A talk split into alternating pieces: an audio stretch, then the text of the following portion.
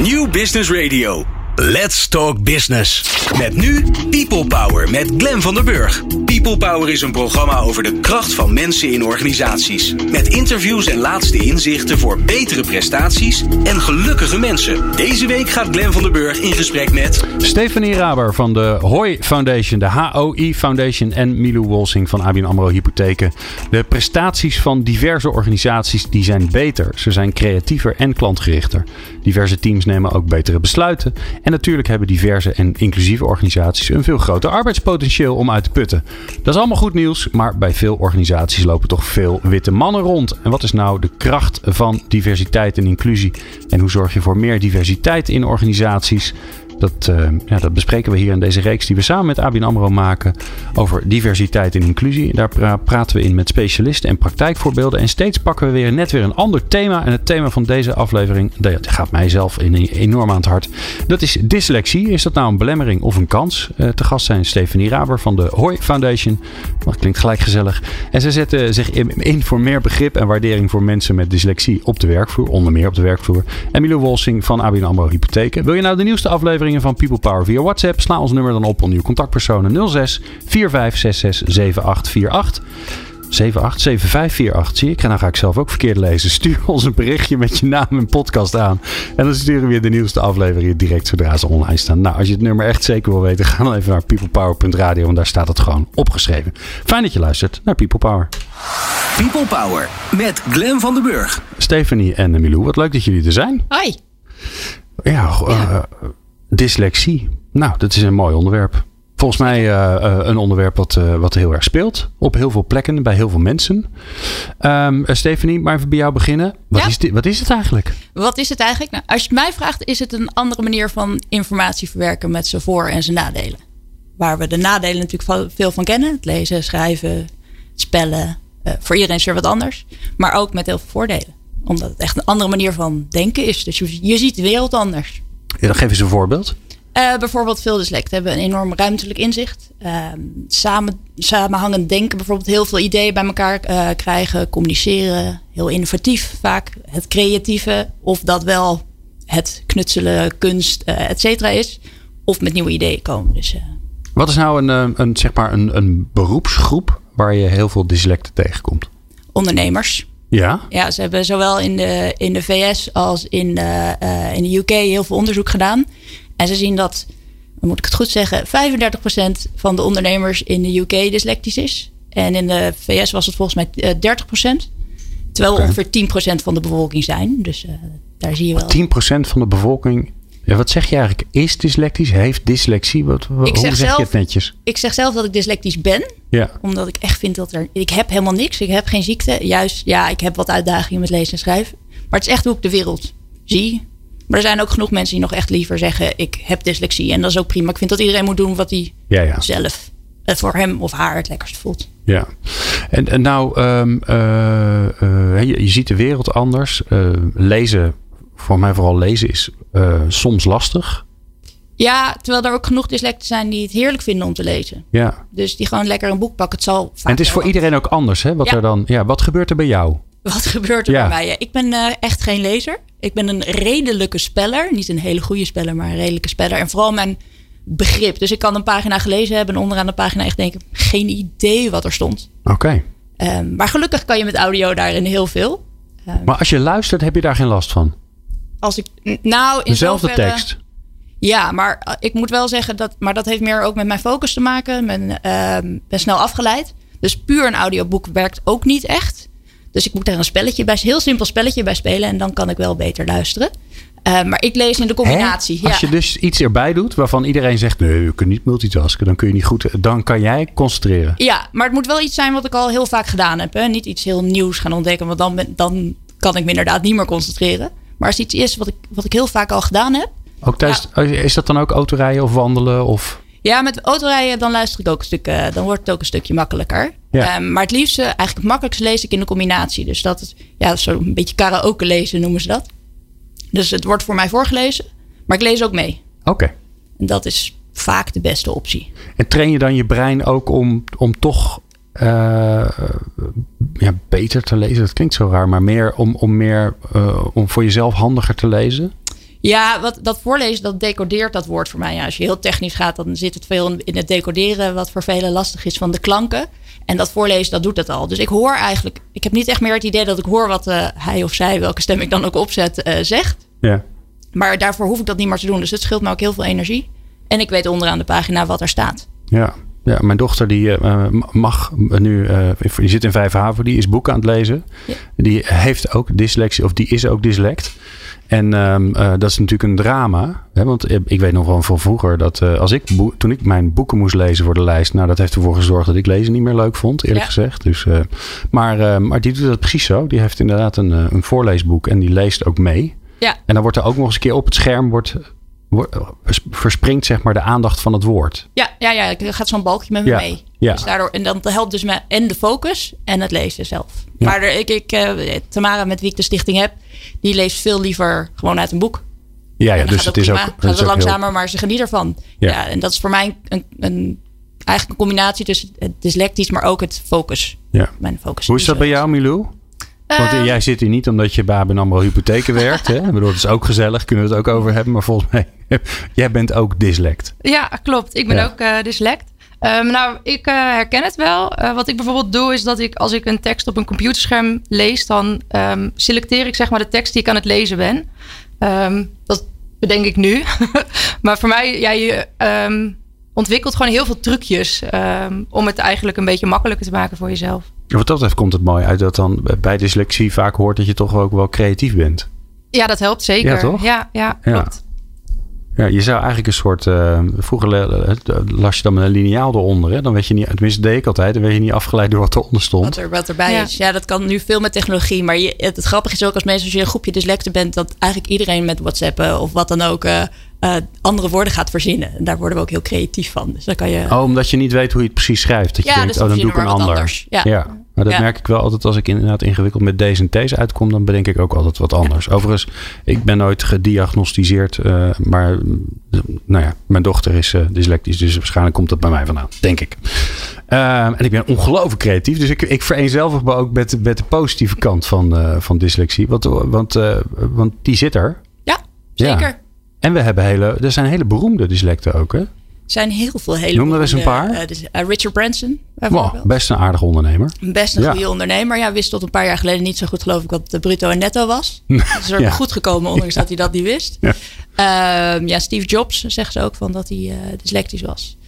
Veel, heel veel architecten die dyslectisch zijn. Dus eh zo de. Opera House, ik weet even zijn naam kwijt. Gebeurt ook veel bij dyslecten dat ze geen namen kunnen onthouden. Ja. Ehm, ik, zie wel, het- ik zie het wel voor me, dat opperhouse gelijk. ja, Toch? nou dat dus. Ja. dus Andrew. Nee, niet Andrew Lloyd Webber. Zoiets, zo'n soort naam nee, was die komt uit Broadway. Van Ja, daarom. Ja. ik. Maar, Ik zoek het eh, ja, nee, er zijn heel veel dyslectische uh, architecten. Camille Klaassen, een van de Nederlandse architecten. Joop van den Ende. Oké. Ja. Adriaan van Dis. Einstein? Ja? Einstein zeggen ze allemaal wel. Maar Als, Ja. als überhaupt toen een test bestond. er zijn ook genoeg mensen die genoeg redenen kunnen vinden om te zeggen dat het niet zo was. Ja. Maar het lijkt er wel op. eh, ik geloof als je al naar al zijn notities kijkt en zo. En het feit dat hij natuurlijk het op school heel slecht gedaan heeft. Eh, Agatha Christie kon niet, heeft altijd gezegd ook, ik kon niet spellen. ja. Dus eh, Ronald Daal. Allemaal, Roald Dahl. ja, allemaal Oh. schrijvers die veel moeite hadden met, met spellen. Ja. Nou, Dus, ehm, en Adriaan van Dis, dus wat ik net ook zei, is ook een van die schrijvers. ja. Daarvan weten we het wel echt zeker. Wa- waarom moeten we het hier over hebben in organisaties? Nou ja, in zoverre dat het nu echt nog toch echt wel puur nog als beperking gezien wordt. Eh, ook op school en vervolgens ook mee in de organisatie. En wat er gebeurt er in een organisatie is ook dat de schaamte nog heel groot is. Eh, dat komt vaak vanuit de, vanuit de schooltijd nog. Ehm, waardoor 70% eh, van de werknemers ook niet zegt dat hij dyslectisch is op zijn werk. Oké. Dus dat- daar zit wel iets van verandering in, maar nog wel heel weinig maar. Ehm, en ja, die positieve punten, die kunnen eh, ondernemingen ook gewoon heel veel gaan brengen. Ja. En dat is ook wat jullie doen hè, met de foundation. Ja, dus Ja. met de stichting, we zijn echt dat beeld aan het veranderen. Eh, ja, er zit een uitdaging, maar zie vooral ook de sterke punten. Ja. Hoe, hoe gaat dat met jou, eh, Milou? Bij, bij ABN AMRO Hypotheken, wat doe je daar? Ehm, nou, ik ben een business developer daar. Ehm, maar wat eigenlijk heel erg typisch is, denk ik, ook voor een dyslect, dat mijn rol eh, vrij divers is. Ehm, mijn rol staat op papier misschien best wel strak beschreven. Maar ik ga eigenlijk altijd op zoek van wat is er nodig. En vaak kleur ik altijd wel weer buiten de lijntjes van die rol die eigenlijk op papier staat. Ja. Zie, je, zie je de lijntjes überhaupt? Nee, voor mij zijn dat geen lijntjes. nee. Vind ik ook altijd nee. zo mooi. Dus dat, Ja. maar tegelijkertijd besef ik wel dat andere mensen soms wel zo kunnen denken van dit is mijn stukje en ik regel het voor dit stukje. Ehm, dus vaak eh, heb ik meer een coördinerende rol en verbindende rol. En daar wordt mijn toegevoegde waarde ook wel heel erg gezien door collega's. Dus dat is, ehm, ja, dat is ook wel weer super leuk om dan te horen. Ehm, en ik zeg trouwens zelf ook wel dat ik dyslectisch ben. Ehm, ik faciliteer veel sessies en dan schrijf je mee op whiteboards of op Hmm. flipovers. Heel veel mensen willen dat dan niet doen, want dan moet je iets extra's doen. En ik zeg, nou, ik vind het prima om te doen. Als ik een fout maak, moet je het zeggen, want dan verbeter ik hem. Dus ehm, ja, ik denk ook wel dat het er aan ligt hoe je er zelf mee om kan gaan of zelf mee omgaat. Ehm, maar voor mij was het altijd een gegeven dat ik dyslectisch ben. En ik heb het nooit als een probleem gezien. En hoe komt dat, denk je, dat het voor jou nooit een probleem is geworden? Ehm. of in ieder geval dat het zo niet is blijven plakken als een probleem? Nou, ik denk, eh, mijn ouders, die, toen ik naar de basisschool ging, wisten ze eigenlijk wel met zekerheid, ja, kleine zekerheid, waarschijnlijk is ze dyslectisch. Mijn broer was het ook. Dus, eh, en we zien wel, of, ja, ik heb het er met mijn moeder over gehad. Wij gingen daar heel anders mee om als kind. Dus ik had er nooit echt een eh, probleem mee. En ik wist gewoon waar ik recht op had. Eh, op de middelbare school ik kreeg extra tijd of dat soort dingen. En dat zei ik dan ook altijd. Van, hé, hey, maar ik heb nog extra tijd en ik heb mijn tentamen nog niet af.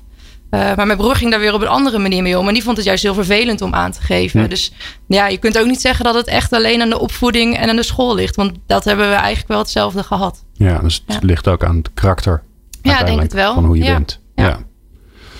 Ehm, Milou, waar, waar, of Milou, Stephanie, waar, je, waar we het zo eh, even over moeten hebben, is, eh, nou ja, eh, als je dan weet dat eh 10% best veel Ja. eh, van de Nederlandse bevolking. Er is veel discussie over wel, dat moet ik... eh, Ja, nou, er zijn, is tussen de, acht, tussen de 8 en de 12, tussen de 7 en de 13 hè, ongeveer. Be- best veel. Die, eh, dat, dat is best veel. Ja. En dan, dan kan je er dus vanuit gaan dat er eh, ook in jouw organisatie best wel een, een boel mensen rondlopen met, eh, die, die dyslectisch zijn. Ja, eh, de grote vraag is dan natuurlijk, eh, wat, wat kun je daarmee doen? Hoe ga je ervoor zorgen dat je daar de, de, de voordelen uithaalt en niet... ja, en de, na, de nadelen, laten we daar wel voor zijn. Het is soms ook gewoon hartstikke lastig. Zeker. Hoe je daar daarmee omgaat. Dat hoor je zo. People Power. Inspirerende gesprekken over de kracht van mensen in organisaties. Met Glen van der Burg. Stephanie Raber van de Hoy Foundation en Milo Wolsing van ABN AMRO. Die zijn in de studio. We praten over dyslexie. 10%, ongeveer 10% van iedereen die, eh, eh, die bezit eh, die kwaliteit. Ja. Toch? Zo, Ja, ja, ja, want we mooi. gaan het heel positief brengen. Eh, dus die is, eh, die, dat is mooi, is, die, is, die is lekker creatief. En die kan, eh, die kan verbindingen maken in zijn hoofd tussen allerlei dingen die er, die er ronddwarrelen. Ehm, ik noem dat altijd le Lego, virtueel Lego. Dus dat je allemaal bouwblokjes hebt en dan kun je oneindig veel dingen mee maken. Ehm, maar voordat we daar naartoe gaan, Stephanie. ehm, ja, er zijn ook dingen waar, die gewoon lastig voor eh, dyslecten zijn. Lappen teksten lezen. Eh, nou, er is natuurlijk binnen organisatie is er veel, is, is schriftelijk. Ja. Hoe, hoe ga je daarmee om? Wat kun je doen in een organisatie om daar, ja, om dat, om daar dyslecten bij te helpen? Nou, ik denk dat je, hoe dat, ondanks dat je moet kijken naar die uitdagingen, ook moet uitgaan van, de, van die krachtenkant. Dus je wil naar de zogeheten strength-based organisatie toe. Eh, Want dan ga je elkaar ook beter begrijpen. Dus dat is voor ons ook iets wat we nu met de stichting, stap 1 is ook, ga het gesprek aan. Wij doen eh, hele inspirerende dingen, waaronder podcasts, et cetera, om ja, dat beeld. Want niemand denkt gelijk bij dyslexie aan positieve dingen. Dus eh, het is ook van belang dat we elkaar meer gaan begrijpen. Dus dat we ook dat dingen gaan vragen. En natuurlijk ook ondersteuning vanuit technologie, want er is gewoon een heleboel. Elke dyslect is anders, dus iedereen wil ook wat andere dingen gebruiken. Maar we moeten wel bedenken, ook veel dyslecten schamen zich ook nog wel om die technologie te gebruiken. En als ik naar mezelf keek, ja, ik was echt geen audioboek hoor. Tot eh, drie jaar geleden, tot ik, toen ik hiermee bezig was, dacht, dat heb ik echt niet nodig. Joh. Ik heb zoveel eh dyslexietraining en zo gehad. Maar ja, gevolg was, ik las geen boek. Dus, dus er zijn heel veel kleine trucken waarin we heel makkelijk kunnen ondersteunen. Maar het is ook echt wel een verandering van een mindset. Dat we naar de beste teams kunnen gaan. Met z'n allen. En ook gewoon kunnen zeggen: ja, joh, mij moet je dat rapport niet laten schrijven. Dus, dus het is wel die combinatie. Dus het, is, het is niet heel makkelijk in één keer. Hier zijn de kleine dingen, even dit en dan is het opgelost. Dus het is wel een groot vraagstuk waar we stap voor stap naartoe Oké, dus het gaat over dat, dat je het erover kunt hebben met elkaar. En dat je, eh, en dat je dus met elkaar kunt afstemmen. Wie ga, ga doen waar je het best in bent. Ja, Dat we vanuit die, die sterke punten gaan kijken. En niet zozeer vanuit altijd maar het verbeteren van je zwakke punten. Dus ja, dat 5,5 je altijd een 6 proberen te maken, maar Ja. 8 en 10. En zo in de beste teamsamenstelling tot mooie resultaten kunnen komen. Ja, ik begrijp ook wel echt wel dat je mij niet hele belangrijke brieven naar buiten moet la- gaan laten sturen. Dat is niet waar mijn kracht ligt. Maar Dus, dus zo moeten we er wel naartoe gaan eh, met z'n allen. En op een andere manier dus ook gaan kijken. Maar er zijn ook hele makkelijke, kleine, praktische dingen... waar we mensen al goed mee kunnen helpen om dat wel te gaan doen. Ja, daar, daar, daar ben, ik, ben ik wel benieuwd. Eh, Daar gaan we niet heel lang over, maar wel een aantal dingen zijn wel handig. Een aantal tips, daar gaan we zo wel naartoe. Miljoen, hoe, hoe, is dat, hoe gaat dat bij jou? Met dat er met elkaar over hebben en ja, de dingen doen waar jij specifiek goed in bent? Ehm, nou, ik moet wel zeggen dat ik daar nou, op zoek ben gegaan ook wel. Dat ik een functie nu heb waarbij ik ook niet echt een rapport hoef te schrijven of echt productiewerk, eh, dus veel repeterend werk zeg maar, eh, moet doen. Eh, dat heb ik in mijn eerste jaar ehm, heb ik een traineeship gedaan bij ABN AMRO. Eh, en toen heb ik twee maanden eh, bij de relatiemanager gezeten. Waarbij ik het super leuk vond om met de, ehm, mee te gaan naar de klanten. En daar hadden we hele leuke gesprekken. Maar als ik dan op kantoor zat en maar weer cijfers moest inkloppen. Ja, daar, werd ik, daar was ik en heel langzaam mee. Ik was, werd er niet gelukkig van. En ik dacht, eh, maar hoe zou werkt dit nou zo in het systeem? Dat zou toch veel handiger kunnen? En dan ging ik van, hé, hey, maar kunnen we dit dan niet zo gaan doen? En zei ze, ja, Milo, dat is leuk en aardig, maar die cijfers moeten erin. Ja. Ja, oké, ik ga weer naar me op. Ga nou eens werken. Ja. Ja, dus eh, en, en daarbij, eh, en dat was het leuke van mijn traineeship, dat ik daar drie functies heb gehad, waarbij ik dat kon uitproberen van wat past nou bij me en wat, wat is een werk waar ik goed tot mijn recht kom. Ehm, en daar ook weer een baan bij ben gaan zoeken binnen de bank na dat jaar. Ben jij van, vanuit het onderwijs een beetje eh, daarin geholpen om, om erachter te komen van, van waar ligt mijn kracht en waar ook niet? Ehm, nou, nee, het onderwijs heeft me vooral geholpen eh, om heel veel te trainen, zeg maar, met, eh, met de dyslexie. Van hoe ga je er nou mee om? Wat voor trucjes kun je bedenken? Ik heb een, op een basisschool gezeten waar er heel veel aandacht voor was. Dus ik heb heel veel extra trainingen en oefenmateriaal gehad. Middelbare school heb ik een beetje de gebruikelijke middelen, zeg maar, gebruikt. En vooral de extra tijd, vergrootschrift, eh, dat soort dingen. is allemaal een beetje reparatiewerk, hè? Ja, klopt. Zodat je kunt Ja. doen wat we toch al aan het doen waren. Ja. ja, en uiteindelijk op de universiteit kwam ik achter. Ik heb bedrijfskunde gedaan. Daar werken ze heel veel met modellen. Eh, nou ja, als ik maar eenmaal een model in mijn hoofd heb, op een bepaald framework. en ik moet dan mijn informatie opslaan, dat gaat heel makkelijk. Hm. Moet ik rijtjes leren, wat geen verband heeft, waar ik niet zie. Denk, ja, dat zijn allemaal rijtjes met losse dingen. Dat gaat bij mij weer heel erg lastig. Dus daarin heb ik, ben ik er wel achter gekomen. Hé, hey, maar hier ben ik heel erg goed in. Eh, dus dan moet ik, wil ik daar eigenlijk ook weer mee verder. Dus in die zin heeft het me geholpen omdat je verschillende dingen hebt gezien, maar niet zozeer dat je daar vanuit het onderwijs zelf bij geholpen bent. Ja. Maar daar zelf naar op zoek gaat. Ja. Ehm, S- Stephanie, zou het onderwijs, het is toch, ja, daar, daar wordt toch eh, in het begin gelijk het verschil gemaakt. Zouden die heel veel kunnen, niet heel veel kunnen leren van mensen met dyslexie? Want eh, eh, wat ik nu bijvoorbeeld bij mijn zoon zie, als hij Duits moet leren, dan zijn alle woordjes zitten wel in een thema. Dat vind ik al briljant bedacht. Want dat was in mijn tijd ook nog niet eens. Was het alles door elkaar. Dat je dacht, ja, ik, eh, het heeft niets met elkaar te maken. Maar visueel ondersteund. Dus hij moest laatst bijvoorbeeld eh, in het Duits alle, alle onderdelen van het lichaam leren. Dus ik ben maar een tekening met hem gaan maken van een mannetje. Zodat eh, hè, dit daar en dit daar. Maar bedoel, hoe ingewikkeld is dat om in, dat in een boek te doen? Daar heeft iedereen toch baat bij, zou ik dan denken. Ja, en heel veel dingen die voor dyslecten goed werken, zal voor iedereen eh, heel goed werken. Ehm, dus nee, dus dat, we, we kunnen heel veel dingen in het onderwijs veranderen. Ehm, daarbij moeten we ook weer oppassen dat we niet te ver gaan. Want dan krijg je nu al die verhaalsommen. Ja, dat is voor een dyslect ook een uitdaging. En niet zozeer om het dat het extra taal is, extra te lezen, maar voor juist die fantasie vaak die daar. eh, Ja, ja, die gaat gewoon ja, lekker door Bij dan. woord 2 zijn kinderen al helemaal weg. Ja. eh, eh, hele andere dingen aan het denken. Van ja, waarom, maar waar- waarom, waarom, wil die dat nou? Ja, stom, stom idee. Dus- Ja, Jan of gekke fiets- plaatjes. Jan Ja, fiets van het plaats. Ja, van Amsterdam die, naar... Die gecoacht wordt. Die, eh, er stond iets van eh, meester eh Huppelepup bakte pannenkoeken. Of meester Kok stond daar. Dus die was al helemaal weg. Want is dat de meester van alle koks dan? Et cetera, et cetera. Ja, Heeft daar hij niks gewoon met de kok? som te Ja. maken. Nee, dus, ja. dus nee, we kunnen het onderwijs... Daar kunnen we nog heel veel veranderingen eh, toevoegen. Maar wat we vooral moeten doen als het om dyslexie gaat... is niet alleen maar focussen op die beperking. Zeker de beste lezer schrijver eruit halen. Maar ook die krachten al meegeven. Zodat de kinderen ook de succes al jong ervaren. Ja. Die, die kracht in de organisatie. Ja. Ehm, wat het ingewikkelde is ook weer. Je kunt ook weer niet echt generaliseren. Of, of zijn er sommige dingen waarvan je wel kunt zeggen van nou weet je, alle dyslecten die hebben allemaal dit. Nee, ze hebben het nooit allemaal. Maar we hebben wel heel veel dingen die we overeenkomen. Oké. Dus, uh, Zoals? Nou, we hebben bijvoorbeeld het boek Dyslexie als kans. Uh, is nu in het Nederlands vertaald. En dat geeft het weer als de sterkrachten. En dat is het uh, samenhangend denkvermogen. Dus inderdaad dat bij elkaar halen van al die ideeën. Wat we zien is dat de meeste dyslecten wel uit de big picture denkers zijn. Dus, um, dus daar, dat zien we eigenlijk bij iedereen wel terug. Dus allerlei, dat allerlei verbanden leggen. Ja, dus dat is echt met het allerlei verbanden leggen. Uh, hetgene, ja, dat toekomstgericht denkvermogen. Um, is dat verbeelding van wat, ja, hoe zou het kunnen worden? Ja, hoe zou het kunnen zijn? Veel mensen denken van A naar B in stapjes. En de meeste dyslecten denken al in het eindresultaat. Dus dat is iets wat we heel erg zien. Uh, wat je dus ook in meetings lastig kan zijn. Omdat de ene dus stappen, in stappen moet denken. En de andere al bij het eindresultaat is. En als we dat niet van elkaar begrijpen. Ja. Dan is dat vaak lastig. Het episch denkvermogen. Dus uh, veel dyslecten zijn goede verhalenvertellers. Het episch denkvermogen. Ja, dat is een mooi woord. Wow. Ja, dus ja. veel verhalenvertellers, verhalen verzin, verzinnen ook. Vandaar dat er vele goede schrijvers zijn.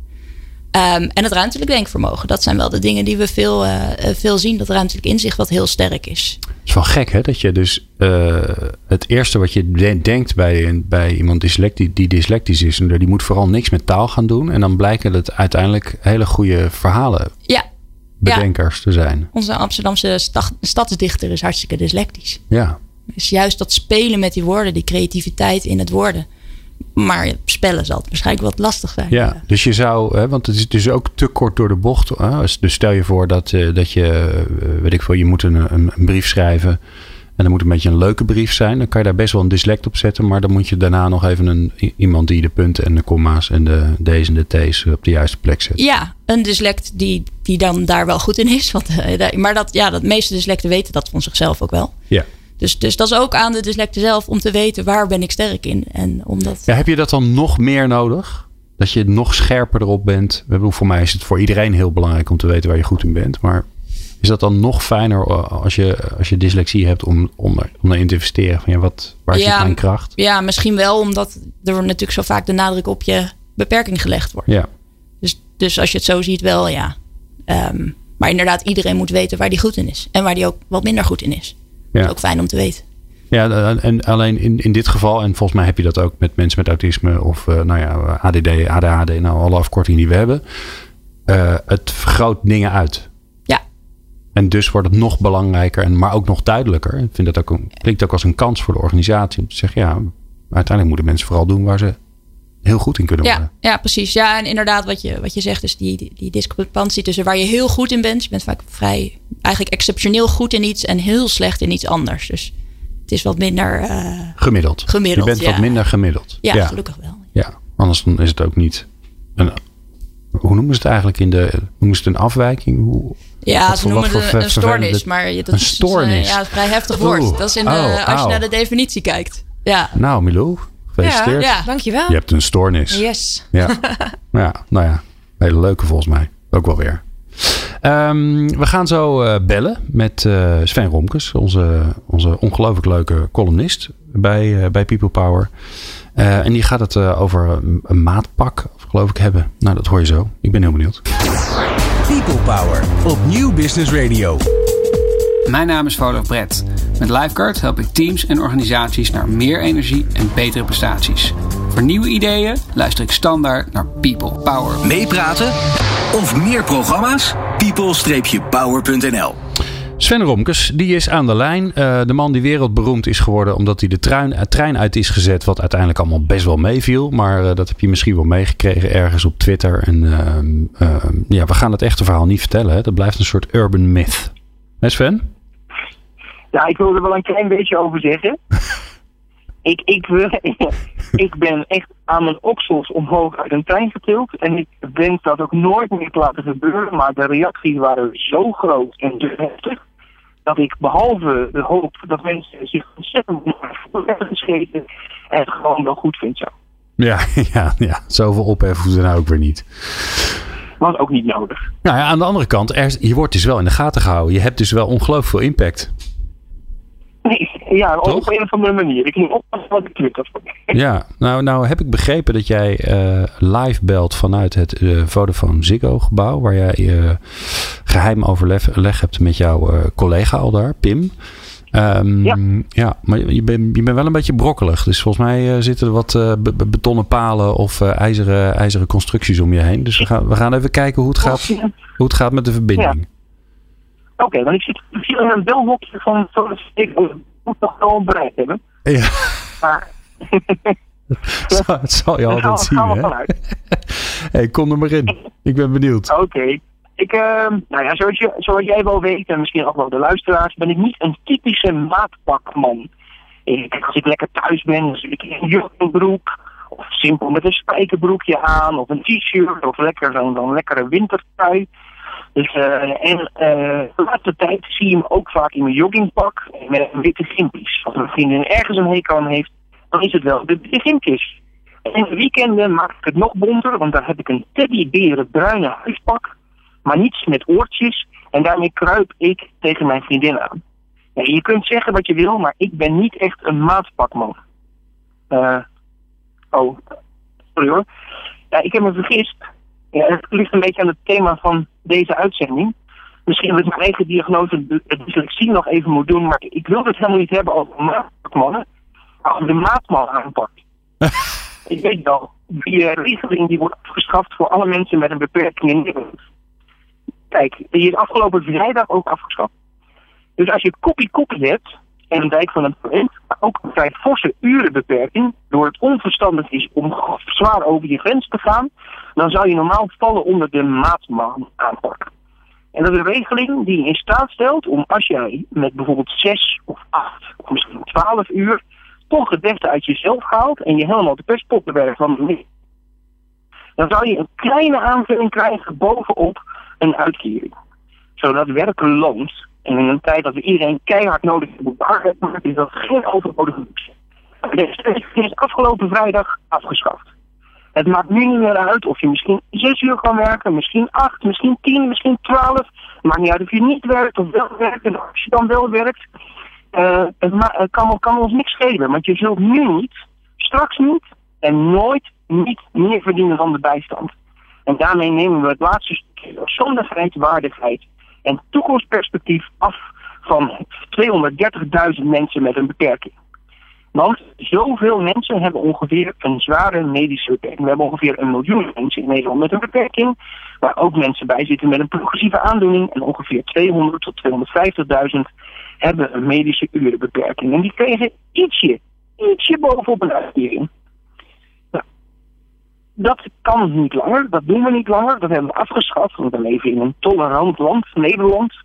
En uh, je kunt het... Uh, het is natuurlijk heel schrijnend voor de mensen om wie het gaat. Het is negatief voor de economie.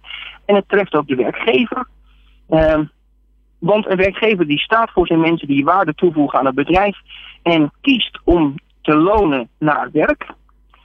Die moet dat maar voortaan zelf weten. De overheid faciliteert daar niet in mee.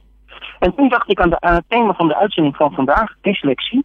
Dyslexie kan ook een aanwinst zijn. Soms moet je gewoon kijken naar de dingen met de creativiteit van iemand met dyslexie. Dus ik ben voor dat we in plaats van de maatman aanpak toch gaan voor de maatpakman aanpak. Punt iedereen op om een sturen naar iemand, een werkgever, die jij typisch een maatpakman vindt met de tekst maatpakman aan. Dat moet goed ingaan, hè? En dan moet je hem gewoon vragen of hij een werkgever is die vindt dat werken moet lonen en gaat voor het in stand houden van de regeling, of dat hij bereid is om zelf die eigen financiële extra bijdrage te leveren voor deze voorheen overheidstaak. De afschaffing van de regeling is namelijk gemaakt met het argument dat de werkgevers daarvoor waren, omdat werkgevers zijn voor vereenvoudiging van de regelgeving. Dat heeft niets met elkaar te maken. En daarom zeg ik, laat het ook niet uit de naam van de werkgever gebeuren. Daarom, iedereen die nu luistert, sms op app maatpakman aan. En zorg ervoor dat alle werkgevers in Nederland gaan zeggen, hé, hey, dit is niet uit mijn naam. Wij gaan voor een toekomst waar iedereen op zijn niveau een bijdrage kan mag leveren die voor hem haalbaar is. Maatpakman aan. En die, en die stuur je naar jouw werkgever? Juist. Ja, waar jij werkt. En maar, ja. Heel goed. En Sven, ik moet en je als zeggen... je willen weten wat het betekent, moet je gewoon even de podcast uh. En Sven, complimenten voor het, uh, uh, voor het, het audio-effect wat je over jouw stem heeft gezet. Want het, het klinkt zoals een dyslect leest. Vind ik echt knap gedaan gewoon. Oh? Ik zal, uh, want volgens mij, je hebt mij de tekst ook uh, in, uh, in de geschreven woord gestuurd. Dat ga ik wel in de show notes erbij zetten. Dan kunnen mensen meelezen met, met, met jou voorlezen. Want, want het netwerk, jij zit natuurlijk niet bij Vodafone, maar bij de concurrent. Dat, dat kan bijna niet anders. Absoluut. En die, en die hebben, ze vol, die hebben ze volgens mij geblokt in, in, het, in het kantoor. je was, um, nou laat ik het zo zeggen, je moet heel creatief luisteren. Oh mijn god, dat ja, is niet. Maar dat geeft niks. Um, okay. Maar dat, uh, dat vraagt gewoon wat voor een, uh, van, uh, van onze luisteraar. Die, mogen, die mag ook wel een beetje zijn best doen eens een keer. Um, maat, Oh. man, pak aan. stuur je naar je werkgever. En die denkt dan, hé, hey, wacht eens even. Ik sta daar niet achter. En die komt dan in verweer. Yes. Dus binnenkort staat het Malieveld vol met werkgevers. Dat hoop ik, ja. Al die Tesla's staan er dan. Ja. Lijkt Duurzaam me en heel goed. Is ook heel duurzaam. Uh, veel duurzamer dan al die tractors op het Malieveld. Hey Sven, dankjewel. En uh, wij spreken elkaar snel weer. Jo. Hoi hoi. People Power met Glen van der Burg. Meer luisteren? people-power.nl Stephanie Raber van de Hoy Foundation en uh, Milo Wolsing van ABN AMRO zijn in de studio praten over dyslexie. Um, Stephanie, je zei net, we hebben het net even gehad over nou ja, uh, kansen, krachten, ja. uh, kwaliteiten van mensen met dys, die dyslectisch zijn. Um, waar haal je dat eigenlijk vandaan? Waar, waar, baseer je dat op? Wordt daar onderzoek naar gedaan of zo? Ja, een stukje komt echt uit de wetenschap. Dus okay. dat ons brein ook echt anders in elkaar zit en die informatie dus ook anders verwerkt. En ook interessante dingen als Ernst Young, EY, heeft recent een onderzoek uit of een rapport uitgebracht over die krachten van dyslexie en ja, hoe, hoe belangrijk dat is, voor, ook voor de toekomst voor ondernemingen. Um, kijkend naar wat er allemaal nodig is. Dus die, manier, die, al die krachten van dyslecten, die sluiten heel goed aan op uh, World Economic Forum. Uh, de skills die er, ik geloof dat die op 2020 staan. Hè, dat ze dus wat er voor de toekomst nodig is. Hmm. Dus die sluiten echt aan. Dus aan de ene kant zie je dus de dingen die minder belangrijk zijn. Dat zijn veel de dingen waar we wat minder goed in zijn. En waar, waar een groeiende vraag naar komt. En dat zijn vaak de dingen waar we juist weer heel goed in zijn. En dat zijn die de, de 20, zijn dat een beetje de 20th century skills ja, waar iedereen ja. het tegenwoordig over heeft? Ja, de 21st denken, century skills. creatief uh, samenwerken. Nou, ja, probleemoplossen. Stuk of vijf van dat soort uh, dingen. Ja, ja, innovatie. Oké, okay. dus eigenlijk zeg je, je zou um, als werkgever een soort, je moet, zou moeten zeggen, nou je kan bij ons werken, moet je wel een dyslexieverklaring hebben. Uh, Anders ja. kom je er niet in. Nou, ik denk dat we hoe dan ook nog steeds elkaar nodig hebben, dat het dan het beste zijn. Ja. Um, dat we dan het beste team zou kunnen maken. Maar ja, je wil er natuurlijk wel naartoe dat je in ieder geval met misschien zelfs op je cv zou kunnen zetten. Ik ben dyslectisch. En dat dat niet meteen betekent. Oh, dan zorgen we dat je spellingscontrole hebt. Maar dat ook gezien worden. Oh, dan ben je, ben je waar ben je nou goed? In welke van de punten ben je uh, sterk in? Ja. Dus dat het wel zijn voordelen heeft. Um, dus, dus ja, maar je hebt, we hebben elkaar nodig. Want ja. Weet je wat ik nou de hele tijd voor me zie? Jij vertelt dan dat EY een, een, rapport heeft geschreven. Een rapport is natuurlijk een, een, dik stapel papier. Ja. Met letters erop. Hebben Ja. ze nou ook een ander rapport geschreven? Nou, het, grappig, het is door dyslecten geschreven. Oké. Um, het hele onderzoek is ook gedaan door dyslecten uh, binnen UI. Zij zijn ook echt al bezig met een andere manier van aannemen. Want dat, dat zie je natuurlijk ook vaak binnen het aannameproces. Ja, assessments bijvoorbeeld zijn vaak voor vele dyslecten weer heel lastig als ze er überhaupt al aan beginnen. Ook, ook uh, kijken naar cijfers van examens en zo. Ja, dan, daardoor mis je vaak heel veel talent. Dus Mhm. daar zijn ze echt al mee begonnen. En als we kijken hoe dat rapport, het eerste rapport, dat is, ze hebben nu een, uh, een tweede rapport uitgebracht dit jaar. Het eerste rapport dat kon ik ook niet lezen. Er was ook veel te veel tekst en hele ingewikkelde dingen. En dat hebben ze nu wel echt veranderd door dat te versimpelen. Waar je wel ziet dat ze bepaalde dingen gewoon er altijd nog in moeten zetten. Um, maar meer op uh, uh, plaatjes en vrij, ja. ja, dat hebben ze nu wel gedaan. Dus dat was wel duidelijk dat daarover nagedacht was dit keer. Ja, ik vind het ook wel mooi, mooi met het woord dyslexie aan zich. Dat kun je al op 34 verschillende manieren volgens mij spellen. En ik doe het ook elke keer verkeerd. Dus vind ik wel erg grappig. Voor mij, degene die dat bedacht heeft, die lacht in zijn vuistje. Ja. Um, uh, Milou, uh, jij werkt bij ABN AMRO. Wat gebeurt er bij ABN AMRO? Hoe, hoe wordt het daar aangepakt om, om op een slimme manier om te gaan met... Nou, enerzijds de, de, de valkuilen, dingen die lastig zijn voor dyslecten. En aan de andere kant de krachten van dyslecten. Um, Nou, wat je eigenlijk vooral ziet is dat ze de laatste jaren heel erg, uh, en ik weet echt ervoor niet, want ik werk uh, nu ruim twee jaar bij ABN, maar dat ze heel erg gefocust hebben op uh, talentontwikkeling. En dat heeft mij juist heel erg geholpen in juist, ik was eigenlijk nog helemaal niet bewust van wat nou precies de talenten of waar je nou voordeel bij hebt als je dyslexie hebt. Maar die heb ik eigenlijk wel heel snel leren ontdekken. Juist omdat je dus die focus op talentontwikkeling hebt. En ik heb dus ook het boek gelezen, uh, denk ik een half jaar geleden nu. En ja, toen boek? Welk boek? Um, Dyslexie als kans. Ja, okay. Dankjewel. Ja, ja, uh, daar vielen voor mij best wel wat dingetjes op zijn plek. Dat ik dacht van, hé, hey, maar dit kwam ik ook tegen waar ik goed in was. En dat is dus ook logisch en verklaarbaar. En, um, dus ik denk dat je... Um, en dat is helemaal niet specifiek voor iemand die dyslectisch is. Maar ik denk dat het goed is voor alle, alle medewerkers. Dat je inderdaad vooral inzet op, die, uh, ja, op je talenten. En ook die, uh, die ontwikkelt. En natuurlijk moet je een bepaalde basis hebben voor, voor ja, allerlei skills. Uh, maar dat je vooral in die ontwikkeling um, ja, positief bent. En ja, datgene wat je goed kan nog beter leren te doen. En waarom werkt dat bij jou? Heb je, speelt je leidinggevende daar een rol in door... Hè, want het is natuurlijk um, uh, iedereen laten doen waar die, waar die goed in is, of in ieder geval waar die goed in wil worden, dat, dat, dat betekent ook veel werk voor een manager. Want die, die moet dat gesprek aangaan, die, die moet dat zien, die moet je erbij kunnen helpen. Die moet denken: oh, maar als jij wat meer van dit doet en jij wat meer van dat, uh, dan, uh, ja, dan wordt het weer een team. Het is natuurlijk in die zin makkelijker, de aanstekens, voor een leidinggevende te zeggen: Nou, iedereen doet hetzelfde. Dus als er, een, als er een mannetje of een vrouwtje uitvalt, dan doen we er een nieuw mannetje, een vrouwtje in. En dan dan, dan loopt de machine weer. Ja, terecht punt. Um, ik denk dat ik nu op een plek zit waar. Ik krijg nu heel vaak de vraag van me. Want uh, schijnbaar is dat ook iets van iemand die dyslectisch is. Dat je, en toen ik dit gesprek ook had, dacht ik, oh, ik zeg best wel vaak het woord leuk. Um, maar ik vind ook heel veel dingen echt leuk. En het is niet, uh, dat is niet nep of maar een standaard antwoord wat ik heb. Uh, maar je hebt gewoon zoveel interessegebieden um, dat het soms lastig is van wat moet je uh, op dit moment doen en wat doe je pas later, omdat dat logisch is voor je ontwikkeling. En daar heb ik uh, zowel in mijn collega's ik dagelijks werk, helpen mij daarbij.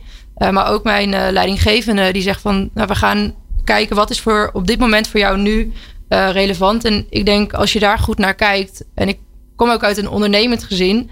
Um, ouders die dyslectisch, zijn. Dus dat is op zich niet heel, uh, heel gek. Maar dat je gewoon elke keer kijkt, kijk, als je als medewerker goed kunt presteren, en daar geloof ik heel erg in, dan ben je uiteindelijk ook beter uh, voor het bedrijf. Dus daar zit wel een wisselwerking nee, dat, eh, eens. Maar ja. dat, dat betekent iets voor de leidinggevende. Ja, en, ja, en, en, die, ook, en natuurlijk, hè, bedoel, mm. alle leidinggevenden willen natuurlijk wel dat, uh, dat je het beste doet voor het bedrijf. Maar als het voor jou persoonlijk betekent dat jouw werk twee keer zo lastig wordt. En, en bijvoorbeeld, je bent de leidinggevende die dat eigenlijk best wel lastig vindt. Om, ja. hè, om met, met, mensen dat gesprek aan te gaan. En uh, ja, dan, dan heb je een probleem. Maar blijkbaar heb jij een hele leuke leidinggevende. Ja, zeker. Ja, ja klopt. Die dat dus. Die, hè, zij kan dat of hij kan dat. Hij, ja. Ja. Um, um, Milou verwees even naar uh, uh, ja, dat toch meer snappen waar die kwaliteit dan ligt. Hè? Dus ja. die, die dat leuk vinden. Wat, wat zit daarachter? Dat leuk vinden? Ja, dat, dat, dat, veel dingen leuk ja, dat, vinden. Dat, dat, dat, is, dat is een bepaalde nieuwsgierigheid. Uh, die, die we bij echt heel veel dyslecten zien. Ook denk ik vanuit die big picture. Dus je ziet alles, maar ook die interesse in bepaalde dingen. Dus het is, ja, als we iets zien wat we heel interessant vinden, gaan we er ook heel, helemaal, helemaal vol erop in. En dan vinden we ook alles gaaf en alles leuk en alles interessant. Want we zien ook, ja, we zien ook het eindresultaat al. Dus het is ja. ook niet dat we. Hoort daar ook bij dat het afmaken wat lastiger is? Ja. Oh, dit is echt zo ernstig ja. herkenbaar allemaal. Oh mijn god. ja, het is heel grappig dat als ik bedoel, ik doe dit werk en ik krijg uh, per week twee of drie afleveringen maken van People Power. En wat ik dan van mensen hoor, die zeggen dan van ja, maar dan, dan zit je met die mensen daar en dan heb je dan nooit dat je, dat je het niet meer weet. Nou, nee ik heb altijd wel een vraag. Dus ja. altijd wel iets wat, wat me triggert. Het gaat ook altijd anders dan ik. Hè, als, als ik een heel strak radioprogramma zou moeten maken, zou ik dat waarschijnlijk niet kunnen. Nee. Want het gaat alle kanten op uiteindelijk. Ik hoop dat de luisteraar dat niet vervelend vindt, maar volgens mij niet, want er wordt best wel wat geluisterd. Um, nee, maar dat is daarom heel erg uh, herkenbaar. En dan denk ik altijd, nou, misschien herkent iedereen zich er wel in. Ja, er zullen vast ook genoeg wel weer- niet-dyslecten zich er ook in herkennen. Ehm, nou ja, maar een beetje de rechtsbreinige, de creatievelingen herkennen zich er vaak in of ze wel of niet dyslectisch zijn. En zit dat ook aan elkaar verbonden? Dat veel mensen die zeg maar de, de, de, de re- de rechterkant van de hersenen... Ik heb ooit door een neuroloog laten vertellen dat je dat eigenlijk niet mag zeggen... omdat Nee. alles aan elkaar zit. Maar oké, als beeldspraak... ehm, dat daar ook weer heel veel eh, dyslecten bij zitten. Ja, want ja, ook eh, met AD, ADHD bijvoorbeeld is er 50% van de ADHD'ers is ook dyslectisch. Oké, ja. Dus die comorbiditeit is heel hoog en ook ADD. En dat zullen heel veel mensen niet eens weten. En dan vragen ze ook, moet je dat allemaal willen weten? Maar je moet wel weten wat de uitdagingen zijn en Ja. hoe maak je het voor jou zo makkelijk mogelijk. Net Ja. als dat ik altijd mijn sleutels aan de deur moet hangen, anders weet ik niet meer waar ze zijn. Ja, Daar heb ik nooit last van. dus ja, ja. Je moet altijd op dezelfde plek, hè? Ja, ja, zo, je zo er gewoon een simpele trucs waarmee, waardoor je heel makkelijk toch wat leven door kan. Ja. Maar je moet wel weten. Ik wil eigenlijk de, de luisteraars achterlaten met een paar eenvoudige tips. Dat zou ik leuk vinden. En jullie zijn allebei hartstikke goed hoor. Je bent dyslect, dus je kunt improviseren als een malle. Dus ik kan het rustig aan jullie vragen. Eh eh, Milou, eh, eenvoudige tip. Je bent werkgever. Je denkt, oh ja, ik heb ook een aantal van die ongelooflijk leuke mensen, leuke mensen rondlopen. Die heel creatief zijn, maar nou, hè, er staat nog wel eens een D of een op de verkeerde plek. Ehm, wat kunnen ze morgen doen? Ehm, nou, wat eigenlijk een beetje een open deur is. En ja, wat dat betreft is veiligheid van je data en je klantgegevens bij de bank zeker helemaal een eh, belangrijk issue. Ehm, als je een tekst in het Engels moet schrijven, ehm, eh, dan kunnen we dat niet zomaar in Google Translate gooien. Want ja, dan is de informatie zeg maar ook van, eh, van Google. Ja. Dus een goede spellingscontrole zou voor mij fantastisch zijn. Nu is het in hypotheken nog veel Nederlands. Dus dat is best wel fijn, want dat gaat me net wat makkelijker af.